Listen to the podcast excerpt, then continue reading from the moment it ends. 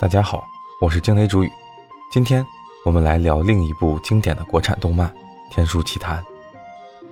天庭有珍奇书籍，名为《天书》，被锁在石门里三千年。看守天书的员工对天书的内容好奇不已，他趁无人之际偷偷拿出观看。原来天书上记录了一百零八条法术，员工偷偷下凡，把天书上的内容刻在了石壁上。但本意造福人类的员工，此举却触犯了天条，遭到了玉帝的惩罚。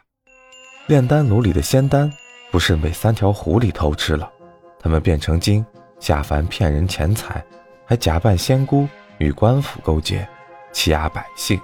祸害人间。员工便指引天赋秉异的诞生，一个从蛋里跳出来的孩子，修习天书上的法术，和狐狸精。斗智斗勇，为民除害。都说《天书奇谭》是暴露年龄的经典，小时候看了不知道多少遍，长大成人后，哪怕是淡忘了某些剧情，但仍能记得角色形象的动作和模样。当经典被修复，重新搬上大荧幕，坐在电影院里看的几乎是被尘封的故事情节，更多的则是感受对童年美好时光的回忆。可爱的诞生，三个过目不忘的狐狸精，几乎每一个角色都堪称经典。如果说小时候看的是热闹与搞笑，那在经历了若干年的成长的风风雨雨之后，再来看其中的剧情，反而思考的更多，感受的更深。这部三十八年前诞生的国产动画，比我的年纪还要大，在它诞生的背后，原来还有那么多鲜为人知的故事。那是老一辈美术电影人对传统国产动画的传承与创新，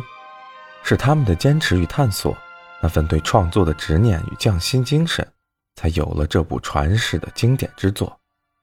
小时候看的是热闹，甚至被片中的妖魔鬼怪吓到做噩梦。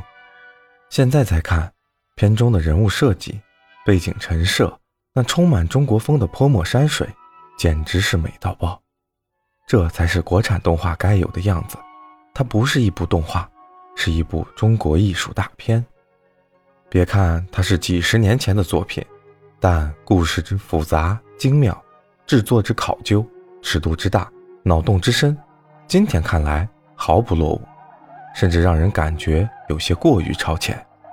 它的整个场景、人物的造型设计，都很好的继承了中国传统绘画的特色。